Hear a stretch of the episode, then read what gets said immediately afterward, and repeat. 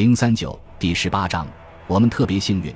海军少尉杰克里德驾着模样笨重的 PB-1 向西南方向飞行，明亮的蓝眼睛警惕地巡视着壮丽的海面和天空。里德及其机组从中途岛起飞后，正朝威克岛方向进行正常巡逻。飞机高度在一千英尺，能见度无限。如果这一扇形面上有什么情况，他们应该能看到；如果没有看到，就不能怪天气了。天气极好，阳光普照，时间还早。李德看了看手表，不过九点左右。这天六月三日，李德他们三点起床，早餐吃的还是熏猪肉、鸡蛋、烤面包和咖啡。之后就去参加任务简令说明会。二十二架飞机起飞侦察。会上，他们得知日本可能攻击中途岛。然而，没有人介绍日军的规模或我特混舰队的兵力部署。因此，如果李德在途中真的遇到什么情况，他也不知道会是什么样的情况。不过，他知道不久在中途岛周围的某个地方将会有突然情况出现。他提醒机组人员各就各位，保持高度警惕。李德对他们十分满意，引以为豪。他后来回忆说：“虽然我们在前几天每天都要飞十二个小时以上，他们还是很乐意干。”李德那稚气的圆脸以及略带幽默的漂亮嘴唇两端都显露出疲劳的痕迹，这是很自然的。自从他所在的 VP 四四中队分两批，每批六架，分别于五月二十二日和二十三日飞抵中途岛以来。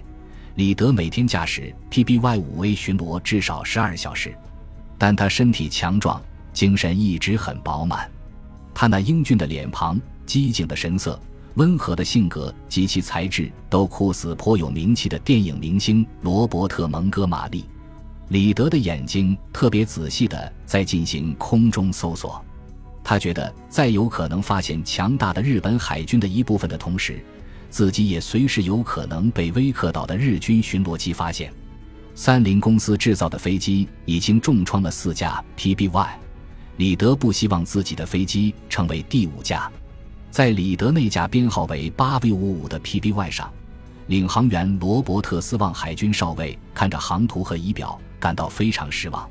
飞机已经飞出中途岛六个小时，抵达巡逻区的尽头，连日巡逻机的影子也没发现。更不用说现日见了，他无可奈何，准备通知李德该掉头了。在一般情况下，卡塔琳娜飞机的机组人员只要头脑正常，是不会因为未能与三菱公司造的九六式机进行较量而感到失望的。但是这一次有所不同。前一天晚上，有几名新到的 B 时期的机组人员遇到李德的人。极力称赞他们新近领到的0.5英寸口径的燃爆弹威力无比。他们对这些海军同行打包票说：“只要敌机中上一发这种蓝头炮弹，马上就会炸开花。”对李德他们来说，这简直是医生开的灵丹妙药。他们的任务是在威克岛方向进行巡逻，会有碰上一两架日巡逻机的好运气或坏运气，这取决于个人的看法。使用这种奇妙的炮弹。就可抹平与日机性能上的差距，或许还能为受伤的弟兄报仇。于是，李德的炮手立刻向他们交换或借用了六发炮弹，在机身中部的二门炮上各装三发。长官，我们不能再向外飞十分钟吗？负责无线电的弗朗西斯马瑟提出请求。我们肯定会发现敌机的。斯旺算了一下油量，再向外飞出二十至四十分钟。油料还绰绰有余，他和马瑟一样，也渴望有机会用这些蓝头炮弹打一打，于是就把马瑟的请求转告李德。鲍勃，你是负责领航的，到掉头时告诉我。我希望在转弯前能发现点什么。李德答道。他不仅赞成突然惩罚一下威克岛的巡逻机，而且还想发现日军舰队，于是他同意再向前飞十分钟。十分钟过后仍无收获，他又向前飞了十分钟，估计再往前飞也不会有所得。他开始转弯，准备进入返回中途岛的航线。就在这时，李德发现地平线上有几个小点。起初他以为是挡风玻璃上的污点，就没有理会，还是继续往前飞。随即，他猛地醒悟过来，对副驾驶杰拉尔德·哈曼德海军少尉喊道：“啊，上帝！地平线上那不是敌舰吗？我想我们是交上好运了。”哈曼德抓起望远镜仔细看了看，李德发现的果然是敌舰。几秒钟后，第二副驾驶兼前炮射手约翰·甘莫尔海军少尉叫了起来：“正前方二十五至三十海里发现敌舰。”几分钟后，李德发出电报，发现主力部队。九点二十五分，中途岛收到电报。两分钟不到，李德又报方位零六二，距离七百。赛马德和拉姆齐接到电报，兴奋异常，但他们需要更准确的情报。于是立即命令报告详情。然而，李德暂时还不能补充详情，因为敌舰离得太远，需要接近观察才能确定数量和舰种。李德确认敌舰正向正东方向行驶后，关上油门，将飞机贴近水面，然后转向正北，与日舰前进方向成直角，北上约十五分钟后，转向正西飞了约二十五海里。这时。中途岛上的人已不耐烦了。李德的报告虽然极为重要，但不够详细。赛马德决定先了解敌舰数量和舰种，然后再动用 B 十七攻击部队。其实，那天上午最先报告发现敌舰的并非李德的八 V 五五号机。九点零四分，驾驶六 V 五五号机的查尔斯·阿尔伊顿海军少尉就曾报告，两艘日货船。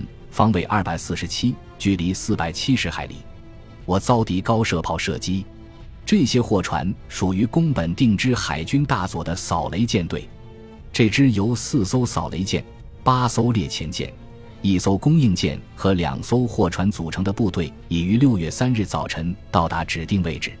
但这天上午，赛马德要钓的不是这种小鱼小虾。九点五十三分。派出七 V 五五号侦察机前往方位二百六十一、距离七百海里处侦察。十点零七分，他再次命令李德报告详情。半小时后，李德才发出进一步报告。在这之前，他小心翼翼地飞到八百英尺高度，在正南约二十五海里处发现敌舰。大概就在这时候，李德交给斯旺一份关于报告日大型舰艇六艘。呈纵列行驶的电文要他译成密码，斯旺惊得几乎懵了，但电报还是发了出去。十点四十分，焦急的赛马德和拉姆齐收到电报，十分气恼。不到三分钟，他们又命令李德报告舰重、航向、航速。李德生就一副好脾气，他接到催促令，什么也没有说。他知道，如果飞得高一些。他就可以全面报告日进攻部队的情况。不过，李德希望敌人并不知道已被发现，还希望在不被敌人发现的前提下，尽量多了解些敌情。他确信这些日舰有战斗机护航，一旦敌人发现他，就会派出零式战斗机。到那时，他这架笨重的 PB-1 就会像火鸡遇上了鹰，必死无疑。由于没有云层掩护，用李德自己的话来说。他只能与敌人捉迷藏，他不时地改变高度，并尽量贴近水面飞行，而且他还想在敌舰后面飞，这样不仅视野广阔，而且大型舰艇的尾波比舰本身更容易发现。再者，他聪明的推论，一心想着进攻的敌人很可能会集中精力观察迎面有无巡逻飞机，而不大去注意身后。李德对纵队行进的日舰观察几分钟后。再次降至离海面只有几英尺的高度，然后向西又飞了二十五海里。这时，这架飞机已在日水面舰队身后很远，而庞大的日舰队已处于该机与中途岛之间。万一这时李德遇到麻烦，岛上是无法提供援助的。这一举动没有丰富的想象力、冷静的思考和非凡的勇气是无法做到的，而这些素质李德都具备。李德又一次改变航向，变西行为南进，直到发现敌舰身后一道道长长的白色航迹。李德仔细地数了数敌主要舰艇，十九，然后由斯旺向中途岛发出一份加密报告：敌舰十一艘，航向零九零，速度，其中有小型航母一艘，水上飞机母舰一艘，战列舰两艘，巡洋舰数艘，驱逐舰数艘。电报中。李德还请求指示。中途岛于十一点二十五分收到了这份报告。机上的这些年轻人过于专注，激动不已，根本没注意自己的位置。这时才突然想起来：“你那些蓝头炮弹怎么样了？”其中一人问马瑟：“我刚才看了一下。”无线电员苦笑了一下，说：“耽搁的时间太长，都黄了。”李德突然意识到自己已在中途岛以西约七百五十海里处，离日本比离这些日舰还近，而且原定的回返时间已过了两个多小时，所剩燃料只够飞回基地了。十一点三十分接到返航的命令，大家都很高兴。李德让斯旺导航，绕过敌舰队返回中途岛。本集播放完毕，感谢您的收听，喜欢请订阅加关注，主页有更多精彩内容。